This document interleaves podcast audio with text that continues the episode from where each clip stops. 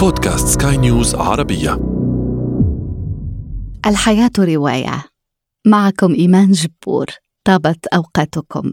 لطالما كانت سير الملوك مثارا للفضول في هذا العدد نتناول صفحات سير حكام بارزين. الحياة رواية.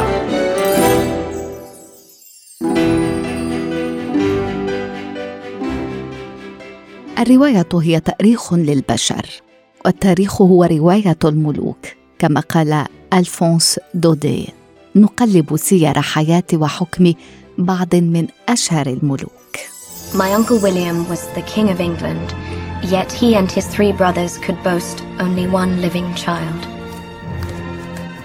And that was me.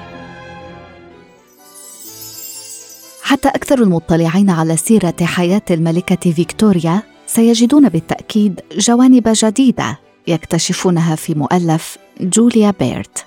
السيرة الفذة للمرأة الأكثر نفوذا وتاثيرا في عصرها عندما توجت ألكسندرينا فيكتوريا على عرش المملكة المتحدة لبريطانيا العظمى وإيرلندا في العشرين من يونيو عام 1837 لم تكن حينها قد تجاوزت الثامنة عشرة وبالكاد يبلغ طولها خمسة أقدام. كان الرعايا مبهورين بل إن بعضهم شعر بالأسى عليها. قال واحد من أشهر الكتاب وقتها وهو يشاهدها تغادر حفل التتويج في عربتها الذهبية مسكينة هذه الملكة الصغيرة إنها في سن لا يمكن حتى الوثوق في اختيارها القبعة التي تضع على رأسها فكيف تحمل على عاتقها هذه المسؤولية الجسيمة؟ لكن فيكتوريا اطلعت بالمسؤولية وأكثر. وظلت على عرش الإمبراطورية طيلة 64 سنة بحلول اليوبيل الماسي لحكمها عام 1897 كانت فيكتوريا تحكم أكثر من ربع المساحة المسكونة من الأرض وكان عدد رعاياها يتجاوز 400 مليون شخص وفوق ذلك أنجبت تسعة أبناء Oui, mon peuple. Mon bon peuple Vous n'avez qu'à m'exécuter comme je suis là. Je crains la chose impossible. قيل إن اقتفاء لويس السادس عشر النهج التقليدي المحافظ هو ما أدى في نهاية المطاف إلى قيام الثورة الفرنسية آخر ملوك فرنسا قبل الثورة كما جاء في كتاب لويس السادس عشر للكاتب والمؤرخ الفرنسي جان كريستيان بوتيفيس مستندة على وثائق تاريخية. تدحض هذه السيرة الأفكار المغلوطة لكشف الوجه الحقيقي للويس السادس عشر الرجل المثقف المتقد الذكاء المولع بالعلوم والبحرية والاكتشافات الكبرى والذي سيلعب دورا حاسما في الانتصار على إنجلترا واستقلال الولايات المتحدة. يتناول الكتاب الملامح النفسية لملك فرنسا. يضع الاصبع على نقط الضعف ومصادر القلق وشخصيته التي كانت تميل للاكتئاب. يرسم الكتاب أيضا صورة عن فرنسا لويس السادس عشر مقدما تفسيرات للعوامل التي أدت إلى انهيار نظام الحكم القديم.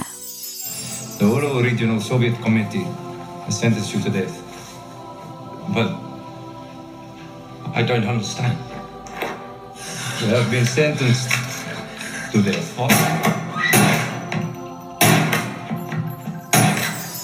وآخر القياصرة الروس نيكولاس الثاني الذي غالبا ما يرتبط ذكره بزوجته الكسندرا كما في هذا العنوان نيكولاس والكسندرا لروبرت كي ماسي نشر عام 1968 كأنه رواية خيالية.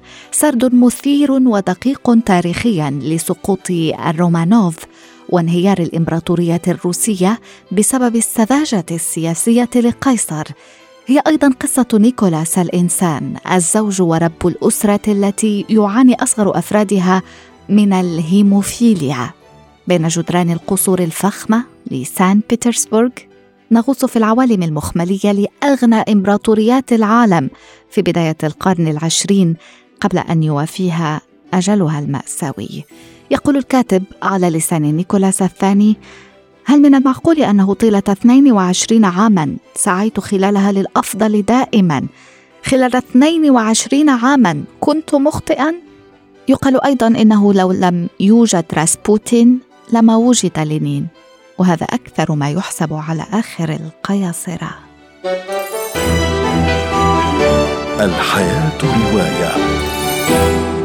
وفي الختام أشكركم على طيب إصغائكم. دمتم بخير.